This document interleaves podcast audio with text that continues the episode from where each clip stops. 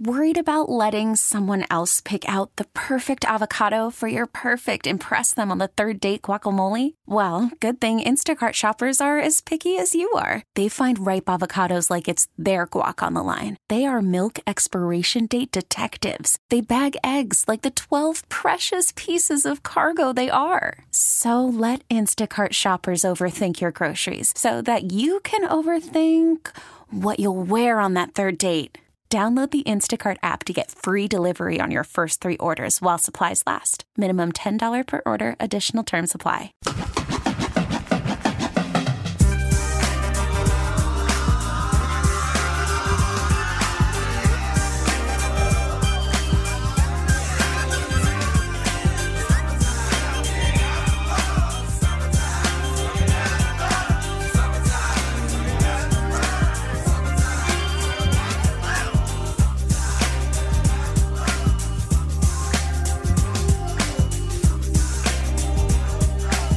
Mean, they're an explosive offense. I think they've been doing great things, running the ball and passing the ball.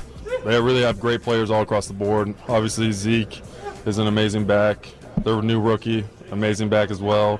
And they can do a lot of things in the pass game, so it's just on us fundamentally to be in the right spots. That's Blake Martinez. This is the Wendy's Big Show on 1057 FM, 1250 AM, and the free radio.com app. Joining us now on the Great Midwest Bank hotline, our green and gold reporter. He is Mike Clemens. He is brought to you by Potawatomi Hotel and Casino. It's all happening at paysbig.com. Michael, appreciate it, man. Blake Martinez is going to have to have a big week, and, he is going to need to be able to meet some people in the line in the middle of the gaps because that is going to be necessary against Zeke this week. My take is it's been a more serious tone in the Packers locker room this week, and I think because, uh, bottom line, they got punched in the mouth.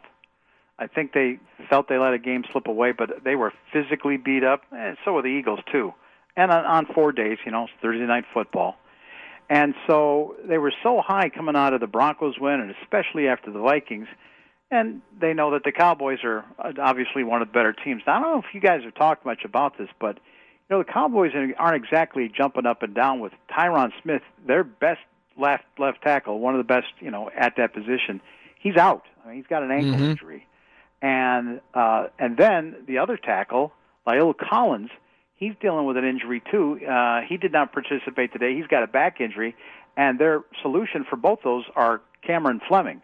In other words, like they're Alex Light, you know.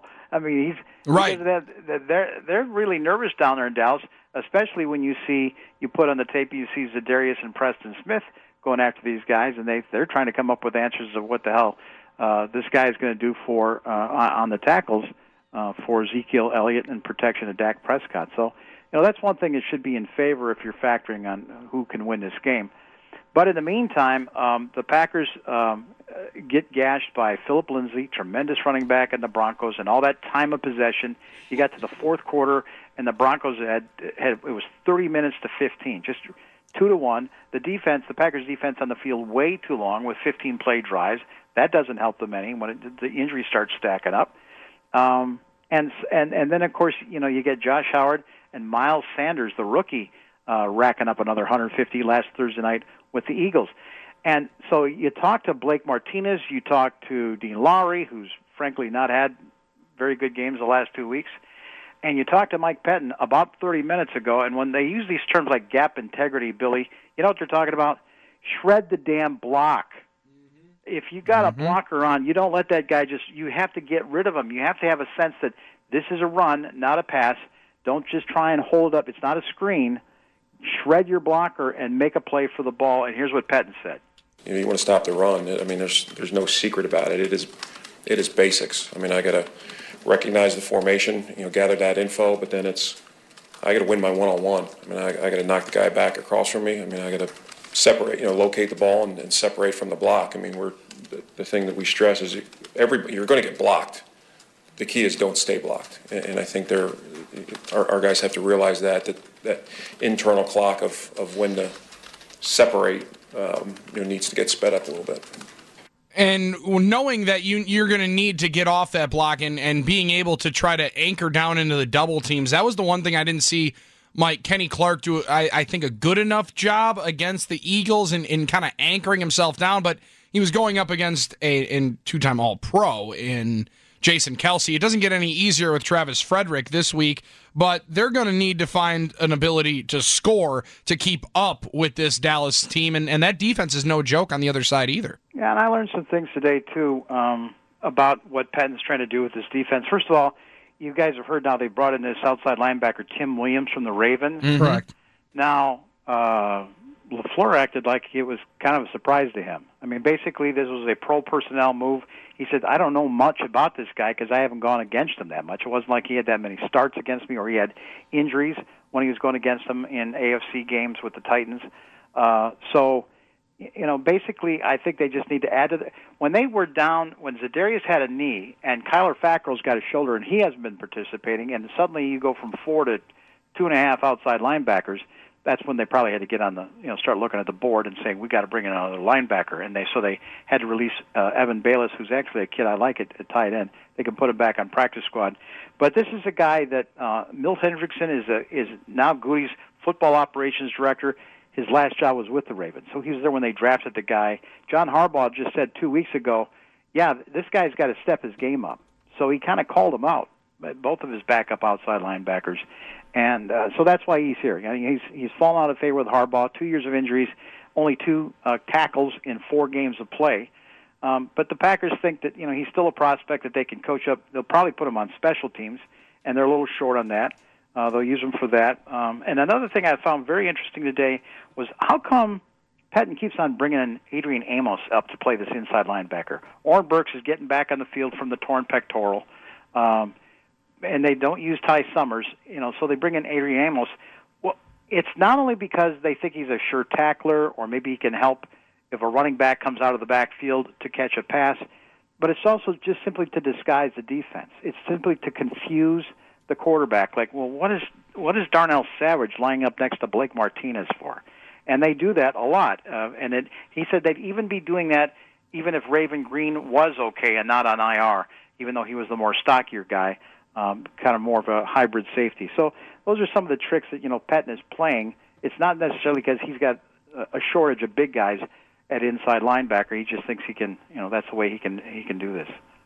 As Aaron Rodgers looks at this point, Mike, where are where could possibly the holes be in that Dallas defense? Because we were talking to uh, R.J. Ochoa down in in Dallas. Dallas earlier on today, and you you look at each level of their defense, they have all pro talent at each level of that defense. Yeah, Robert Quinn from the Rams. Um, you know, he's there in his second year. He's the, the veteran when it comes to the pass rush, and then the three long, long linebackers: Sean Lee, uh, Jaylon Smith. Uh, LaFleur went on and on about Jaylon Smith. That what a tremendous athlete he is, and you know, don't forget about Vander Esch, who just jumped off the page last year at the strong side linebacker last last year in his rookie season and you could see him all over the field the other night in shutting down the Saints.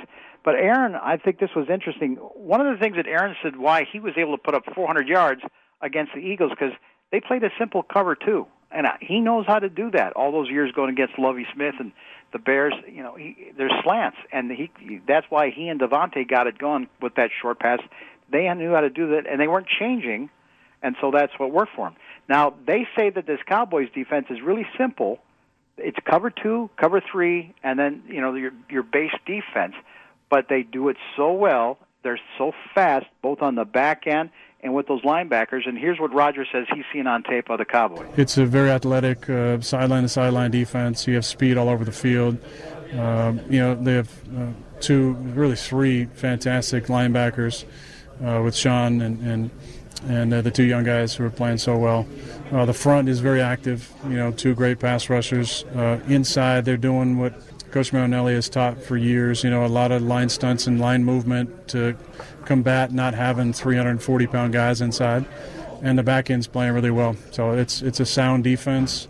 Uh, it's not extravagant, but they play their their defense really well. Their coverage has been tight, and uh, and they've been you know they've been slowing some people down for sure. Rod Marinelli has uh, been a mainstay over there, and, and remembering his time with the Detroit Lions, they really do the same thing. They want to get in your face on the defensive line. Yeah, and it, it'll be you know probably some of the similar stunts he did with the the Lions and what he's been doing the, last couple of years. Then we turn to special teams. Um, you know, a week ago I'm talking about Shawn Mennenga, and man, this guy is so much more detailed. And then of course they gave up a 60-yarder to Spencer on a kickoff return against the Broncos, and then a 66-yarder against uh, Miles Sanders, the Philadelphia Eagles, on a kick return. Part of the problem is Mason Crosby was unable to get touchback kicks against the Eagles Mhm. at night the other night. And uh, today said a little bit about, well, you know, there were some crosswinds, and they, they'll, if you know, normally they kick from the right hash, but if the wind's blowing a certain way, it'll go from the left hash. So I'm just here to tell you, though, the detail that you get from Shawn Mennenga is far better than anything I've heard from anybody that has anything to do with Packers special teams in the last 10 years, and that's going through like three different coordinators. But uh, today, Mennenga talked about giving up those 60 plus yard returns to both Denver and Philly. Talked about it last week. The the first one in Denver, I mean, was kind of what we call like a counter double double, where they showed one way and then they really doubled two of our guys back to where they were going to return to. So that was a well drawn up play. We missed the tackle there, point of attack. Um, you know, last week was still another form of what we call a double double, where they're doubling two guys. We just we had a couple. A couple guys on the backside of the return that avoided the wrong way and didn't close to the return. It created a seam, and they hit it downhill, and you know we saw with the rest what happened and stuff. So you we had a guy you need to get off the block at the point of attack, and then just continue to avoid the correct way and stuff. So trying to put guys in different different spots and you know where we feel like they can uh, see it better and those kind of things and stuff. But you know just again, got, I got to do a better job coaching them is the bottom line. And again, my take is that there, he misses Tony Brown, the defensive back, Mhm. who also plays on those teams. He's been out now a couple of weeks with a hamstring. He's out this week. That was one of his top guys to be one of the first guys down there to make the tackle. It sure is a, a far cry from what we used to get out of Ron Zook, huh? well, you know, I mean, I thought Ron was probably a little sh- smarter than Shawn Slocum, but you know, That's the only Did thing. I, Mike, I, I, I, I told this story the other day on the air on one of the other shows. Did I? I have I told you the Greg Bedard story? No, tell us, tell us the it's Greg Bedard 2013, and Crosby has missed like eight out of 12, Mm. right, right in the middle Yep. of the season. And it's just, I mean, he's missing a kick per game, and it's getting to be November. And I wanted him cut at that point. Yeah, Yeah. it's not getting any better. And Bedard, you know how good Greg was at. Remember, he would have those Excel sheets with he would he would tra- track things, you know, like kicks and returns and players, uh, you know, and their injuries and all that kind of stuff. He whips out one of his Excel sheets and says, "Come on down, let's go down and talk to Slocum." And I I had some questions too to talk about, you know, maybe the field goal operation, et cetera. So we got through these questions, and that's when you could just talk to the coach, just you know, one or two guys in the hallway. And Bedard goes, one last question. Bedard, who worked for the Journal Sentinel, went on to the Boston Globe Sports Illustrated. He goes, Sean, um, you know, we've noticed that uh, those last eight missed kicks, six of them were for the right hash. What do you make of that? And Slocum's jaw dropped, and he went, well, you know, as like I say, we're working on the operation, and we're confident, that, you know, Mason's going to work his way out of this. So I put away the microphone. We turned around. We walked out the door. And once the doors closed behind us to the locker room, I said, "He had no flipping idea." And Greg said, "I know." He had no clue. he had no clue. A newspaper guy could track this and say, "Your problem is from the right hash." It's ridiculous. Just my ridiculous. my lasting rem- uh, memory of Shawn Slocum will be Mike when when I first started going up to Packers training camp a, as just a fan and, and like I'd go up and you'd hear the one dude yelling on the loudspeaker because he was always mic'd up during practice and I'm like That's right. who is this dude? No, it's he ridiculous. the And- and- most energy of all time, but he's talking about kickoff return. Great, a great point to make because Mennenga. Guess what? These guys have all got it memorized. When they hit the field, they they then they you know they choreograph what they just worked on in the classroom. They know what their assignment is. All right, today this hit me like a ton of bricks. Last May, LeRoy Butler said, "Hey, I got an extra seat. Do you want to go to Ted's Packers Hall of Fame induction?" Oh yeah. Ted Thompson. I said, "Sure, sure, sure." Mm-hmm. So uh, we drive up there, and uh, LeRoy's table's there, and you know Janice is there, and Gary Ellerson is there, and then Jordy Nelson came to sit down with us, and then Mason Crosby and his beautiful wife Molly come to sit down next to us, and Molly ends up sitting next to me in this round table. We're about five ten tables away from the front there, where they're going to um, you know induct uh, Ted Thompson to the Packers Hall of Fame, and the big beautiful atrium, nice dinner, and all that stuff. So uh, there's like a long period before they the program starts, and this Molly says, "So you know, what do you do? Who are you?" Just the nicest lady, and we talked for 45 minutes, and we talked.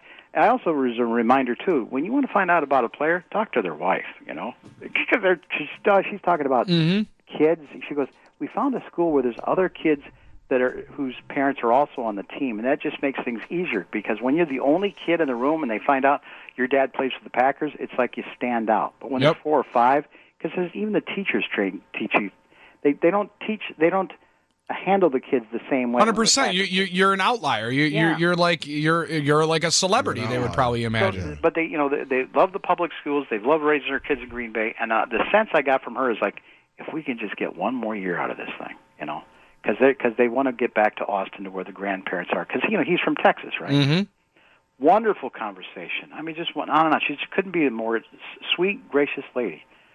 Today, the story breaks. He told this to Bill uh, Huber at Sports Illustrated. She started having some pain about um, four weeks after that. Started having shortness of breath. He had to take her to the Mayo Clinic just before the start of uh, training camp. When the, the on the eve of training camp, she had to have surgery for breast cancer. They had to remove part of her left lung. That's what Mason Crosby was dealing with while he's battling for his job with Sam Ficken Wow. and running back and forth to the hospital. They've got five kids, man. And so Shawn Mennenga was asked, how did how did Mason Crosby hold up through that whole thing? I think it was a lot for him. I mean, but I think he was he was great. I mean, it still remained a leader like he always has been in the locker room and with our special teams unit. I think he's he's one of the most respected players on our team for a reason. So he handled like a true professional, and you know, we would talk about it not not every day and stuff, but he would keep me updated on what was going on. And like I said, I, I don't think he let it affect him as far as again he still had to battle and win the job and. I didn't see any ill effects from it. I know there was a lot weighing on him and stuff, obviously, in that situation and stuff. But I think he was great through it all, and you know, has continued to to be great, and we just continue to pray for her, and you know, hopefully she can continues to go in the right direction. You know, these, foot, heartbreaking. these football players are very talented. They get paid a lot of money. But most of them, I mean, they're just people. They're extremely talented people that have worked very hard for this shot to play in the NFL. And sometimes we kind of rip them, you know, on Twitter or as fans or whatever.